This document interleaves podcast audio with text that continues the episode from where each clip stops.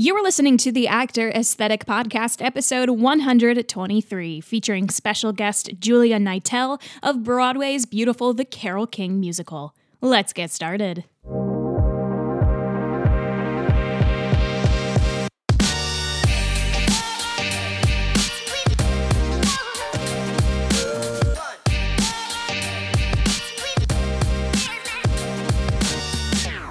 What's up, everyone? My name is Maggie Bera, and welcome to the Actor Aesthetic Podcast, where I take you behind the scenes of the theater industry. The Actor Aesthetic Podcast is produced every single week for your enjoyment, and show notes are found at actoraesthetic.com slash podcast. You can also follow me on Instagram at Actor Aesthetic or join our Facebook group, the Actor Aesthetic Alliance. All links are in the show notes. Now let's get on to the show.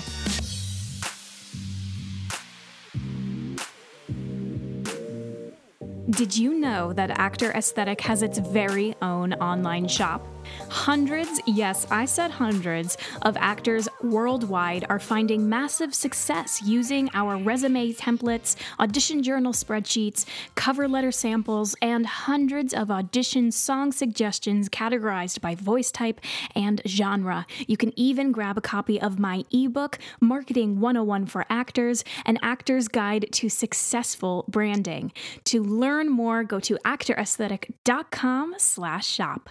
Well, hey friends, thanks for joining me this week for another episode. We have the lovely Julia Knitel with us today. Julia is a New York City based actor who has worked both on and off Broadway as well as regionally. Most notably, she toured the country as Carole King in Beautiful, the Carole King musical, after understudying the role on Broadway. Currently, she is playing Janice and others on the first national tour of Come From Away. I first met Julia over 10 years ago when we both studied at the Paper Mill Musical Theater Conservatory, and I have been quite inspired by her ever since. She is also a feminist and passionate advocate for social justice, so you'll hear us talk a lot about that. Without further ado, please sit back, relax, and enjoy our chat. Julia, thank you so much. It has been so long, but I'm very excited that you're here today and you're out in New York. Yes, it's been too long. And uh, yeah, it's nice to see your face. Yay. okay, so we're both Jersey girls. Yes. Yeah, baby. Yeah, baby. So you grew up in Jersey. How did you initially get involved in theater?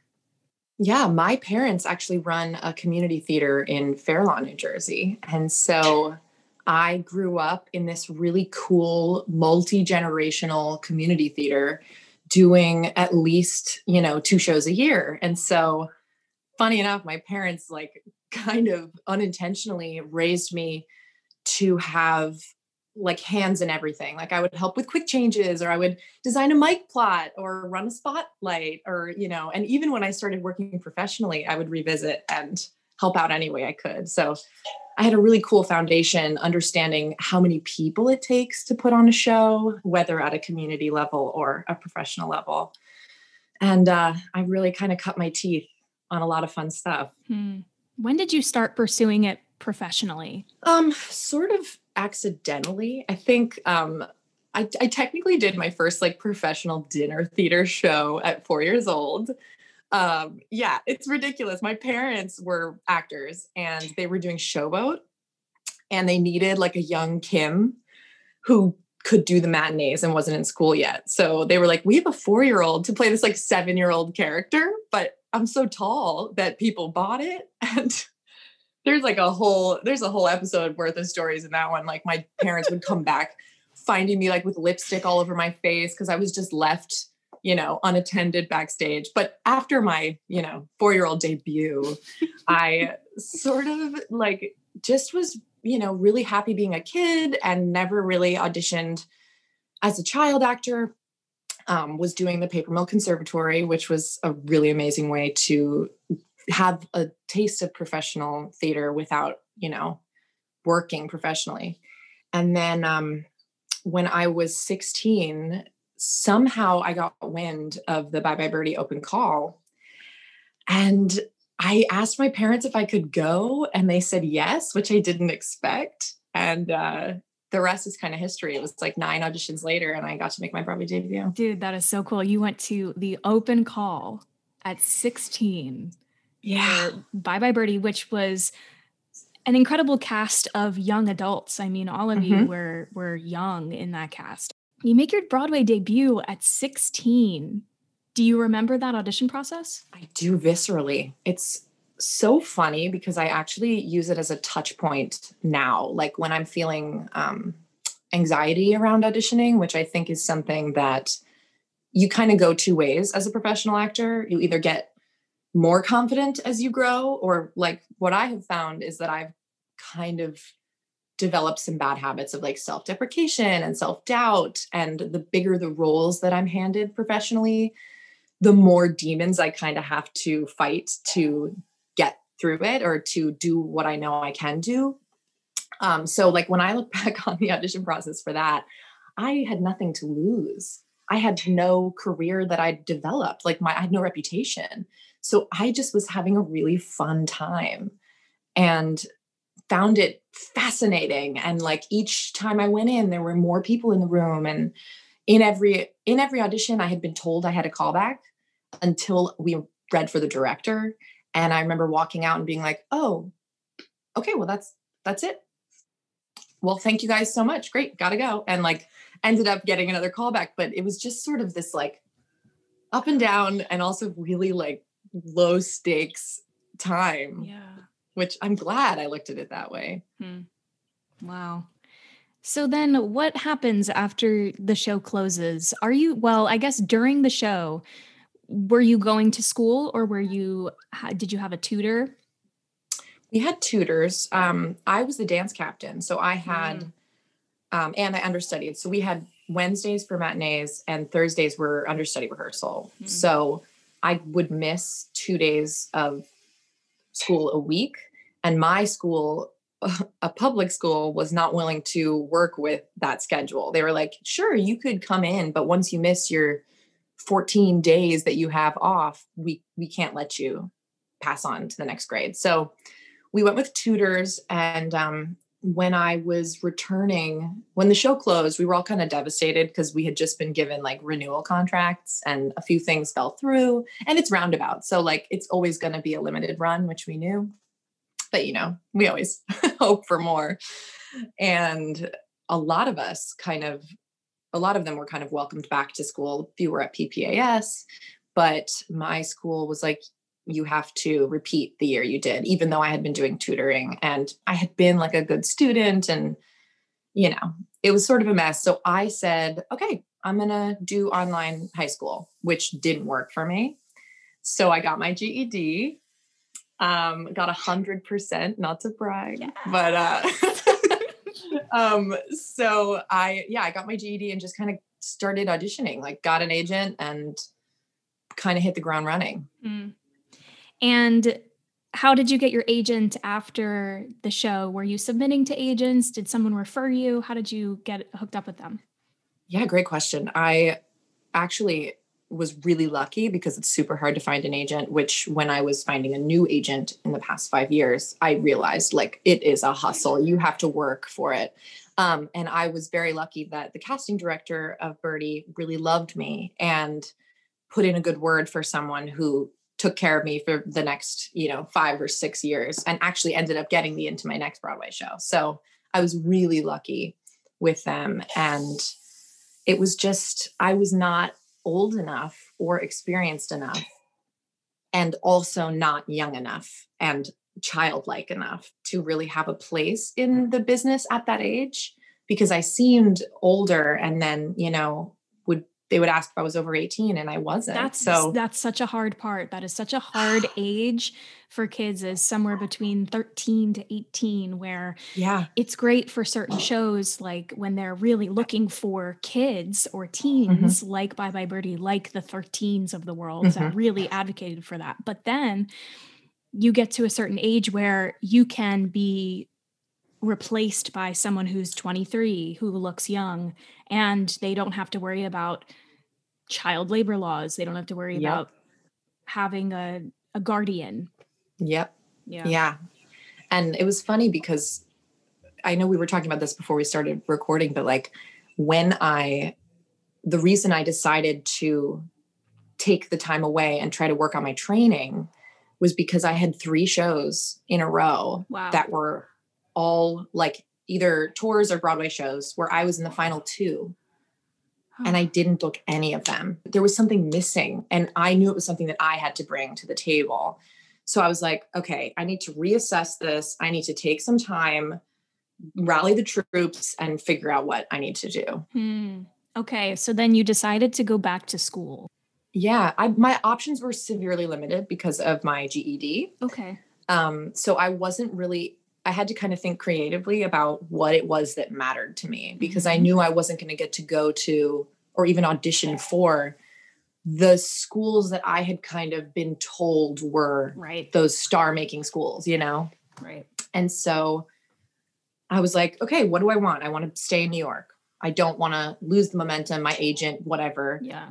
I want to get a BFA in acting instead of in musical theater.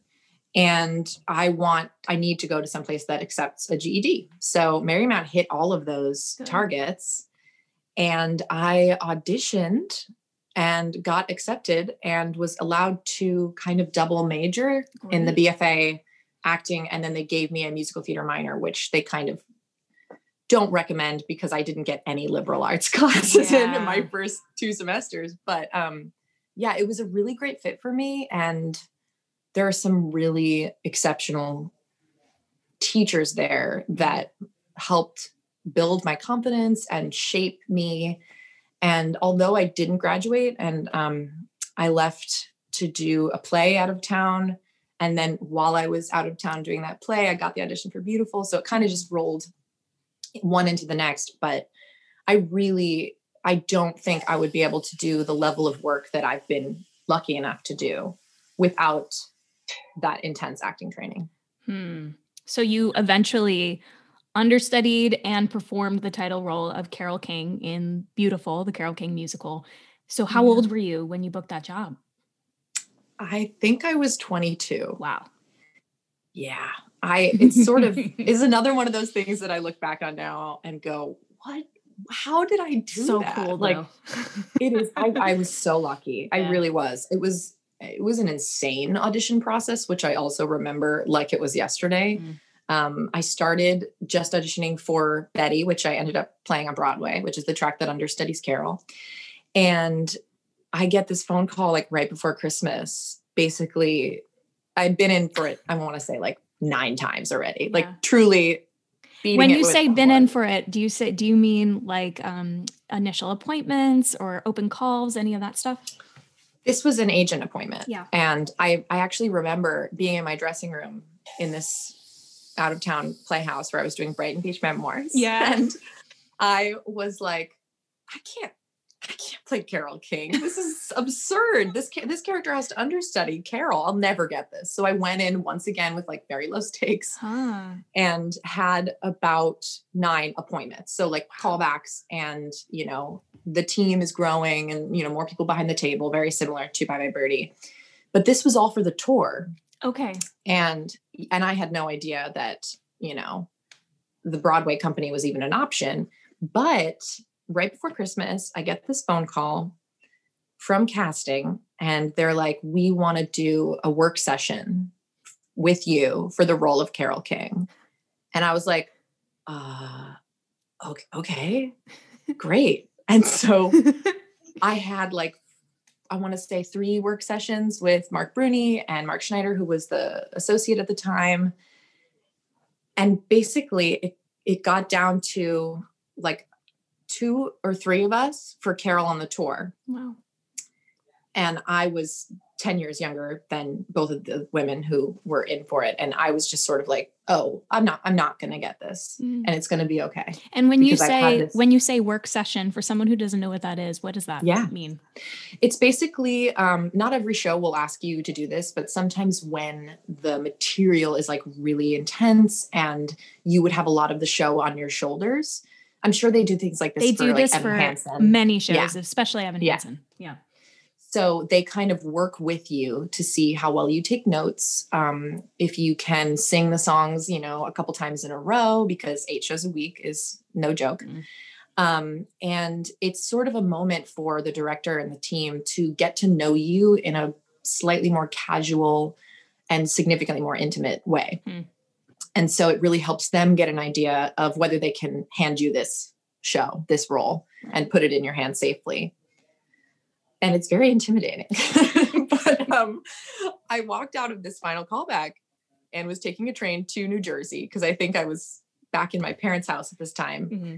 And I got out of the tunnel to Secaucus and had a voicemail from my agent offering me Betty on Broadway, oh which I did not even know was an option. So it was bittersweet because I really had been investing this time in Carole and now was being told that, like, yeah. hey, that's not going to happen. You're too young. Mm-hmm. But they want you in the Broadway company starting in two weeks. And wow. so that was amazing.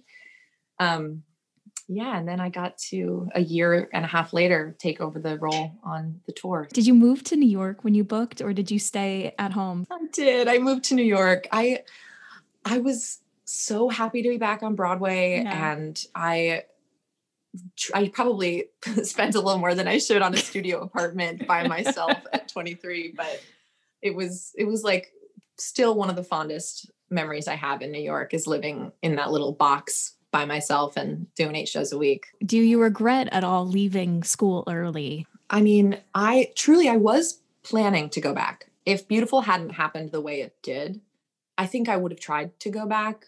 Um, but the universe, you know, it'll just send you where you're meant to be. And I met my husband at yeah. school, even though I was only there for two years. Uh-huh. One of my uh-huh. best friends, still to this day, I met at school.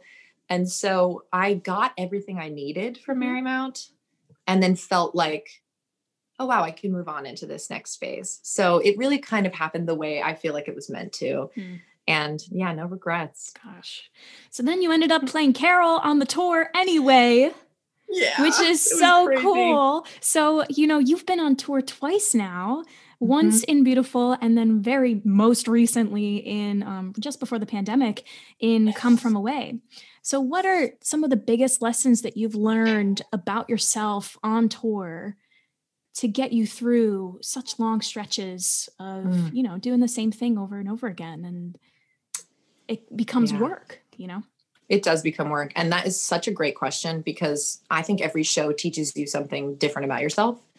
And I know that my journeys on the beautiful tour and on the come from away tour are very different. Yeah. I was I had to work on myself a lot touring as Carole. You know, it was there there was no moment where I could let my guard down and, you know, go out for drinks or, you know, relax and maybe stay up too late. Like it was all self-care mm. all the time. I kind of became a hermit. and I don't regret that at all because it got me through. And sometimes you have to make sacrifices for the roles you're playing. And still, you know, that happens but I was really laser focused and really learning what I needed to do to take care of myself, to take care of my voice, to take care of my body.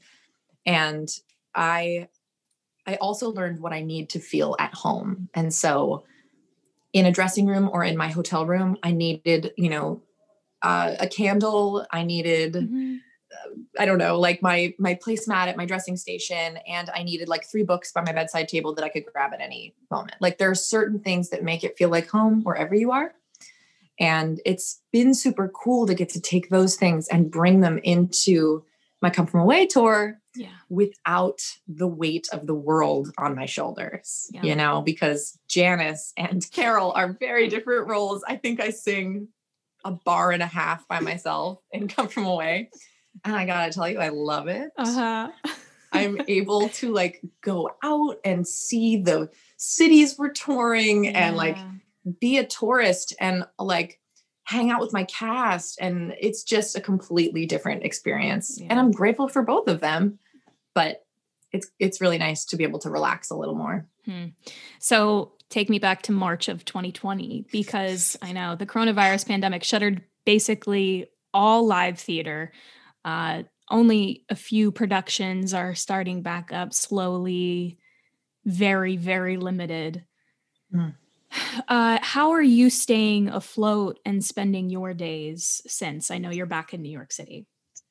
Yeah, I mean, I'm very lucky because I have my husband who I love so much, and we aren't always given the gift of time together. We spend a lot of time long distance just because we're both actors. Mm-hmm. So it has been incredible to have this consistency with him. Mm-hmm. Um, but it's also been like, I mean, I I was so happy doing Come From Away. I love the show. Yeah. I love the people I tour with.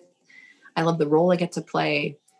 And so I was really struggling when we got home because it just felt like I had just sort of gotten into a groove. Um, Sharone Sayegh and I um, joined the tour together, and we'd only been there for like six months. Mm. And it feels like then that's when you get like, oh, yeah, I feel good in my role. I feel like I'm making good choices, and I feel like I'm alive, and I'm not stressed about yeah the thousand props I have to handle. Yeah.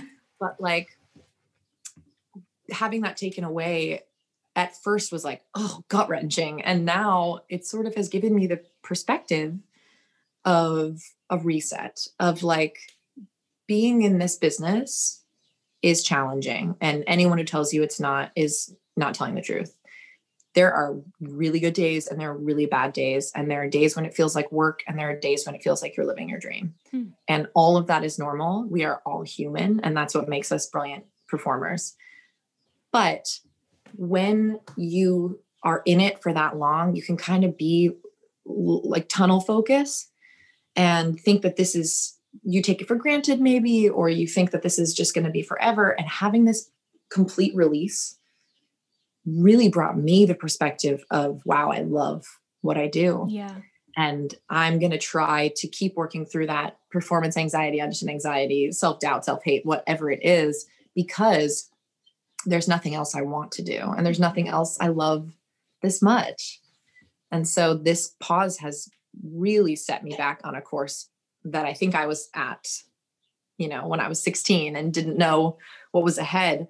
I feel like I'm going to be able to do this show, especially Come From Away, with such love in my heart and such gratitude for being able to be a working actor. I really would love to talk to you about this as well. I've been thinking about this a little bit lately because I know that throughout the election, you were really vocal about getting people registered and ready to vote. Um, can you talk about that and, and talk about why it's so important that we make our voices heard during these very unprecedented times? Yeah. I actually, I mean, I know we touched on it earlier, but I'm a big believer in the universe and that things happen for a reason. Mm and I do not think it's a coincidence that all of these brilliant artist activists were unemployed with a, an abundance of time on their hands when we needed lots of passionate people to wake us up, you know? Yeah. So I am, I mean, I'm doing a minuscule amount compared to many of the people who work all year round, even before 2020, on their activist causes. But I felt as someone who's now seen the country twice over, what strikes me so much is the hate and the divisiveness because mm-hmm. I've been in like deeply red, deeply Republican yeah. cities and have come to the stage door and they they seem just like my my liberal family members like they seem loving and caring and so affected by art. And like, I really think we have gotten to a place where we are forgetting that we're all human. Hmm. And we're forgetting that we all find joy and love and light in the same things. Like people love musicals. Whether you, you know, support the Republican Party or the Democratic Party, you love a musical most of the time. And so it sort of just gave me this perspective of like, maybe we just need to make this clear. Like, maybe we need to say, hey, you guys who don't believe in access to healthcare, the people you're seeing in these shows, these Broadway shows, some of them lose their healthcare because they're not working. They need to have healthcare so that they can be well to yeah. do the next Broadway show. Like you guys don't realize that these these people who need these things are right in front of you. And I think it's a lot about compassion and I have been uh, volunteering with the Women's March, doing a lot yeah. of like text banking and trying to get out to voters. And it's sort of just been all consuming, but like I'm just so grateful to have had had the time. And I now that I have had this part of me sort of wake up, Yeah. I'm never going back to normal life. I'm a political activist now until I die. I have no choice. there is no turning back. Why do you think actors make such brilliant activists? Think we not only feel things really passionately, inherently, you know, that's the name of the game, but I think that we can reach people not only through our art, but like, for example, I have, um, I've got, you know, some followers who saw me as Carole or saw me as Janice who may not be, may not have a direct line to a liberal, you know, culturally focused mindset. And me posting, I, I started losing a hell of a lot of followers when I was posting about, you know, Joe Biden, about the Black Lives Matter movement, about defund the police, of all of these things that were sort of, you know, when you really come down to it, we all agree on these things. You're just getting caught up in, you know, the politics literally of it. And I, I, I mean, without question, that's that's a loss that I'm willing to endure. That I would rather speak my mind and be authentic to myself and the causes I believe in than have a number next to my followers without question. But what made me feel like it was a win was the occasional person who would slide into my DMs or comment on a post and actually engage and actually ask questions. Be like, I had no idea that actors sometimes don't have health care. I had no idea that this, that, and the other thing. And so for every 10 people who were turned off, there was one person who was engaged and ignited and had their perspective change. And if that's all I can do, it's it's making a, a small difference and I'll take it. My last question for you is if you could just give one piece of advice to a young artist pursuing a career in the theater industry, what would that be? This is my favorite question and I'm always so happy when I get to answer it. Um I it's twofold. The core idea is you have to be nice. You have to be coming from a place of love and you know thus very easy to work with. I think there is so much to be said about how to belt tire and how to cry on cue and like whatever. None of that matters if you're not a good human being. And I can't tell you how many jobs I've had just from referral or word of mouth and how many friends I have who have the same thing happen in their careers. Like it really is, it's not about going into an audition room and being the best. It's about going into that audition room and having one person behind the table who can say, I worked with her and I love her. She's really nice, really collaborative, and will be a joy to have in the room. Like that is the goal. And you can start to work on that in college. Don't get, even in high school, don't get wrapped up in the petty stuff. Don't let yourself be absorbed by, you know, me, me, me culture. Try to be collaborative, try to be kind, try to be understanding, and always be good at taking notes. Just say yes and smile. Yes. Well said, Julia. I could talk to you for hours, but Oh, I really appreciate you coming on the podcast this week. It's been so lovely getting to catch up with you. Same. It's so so good to see your face.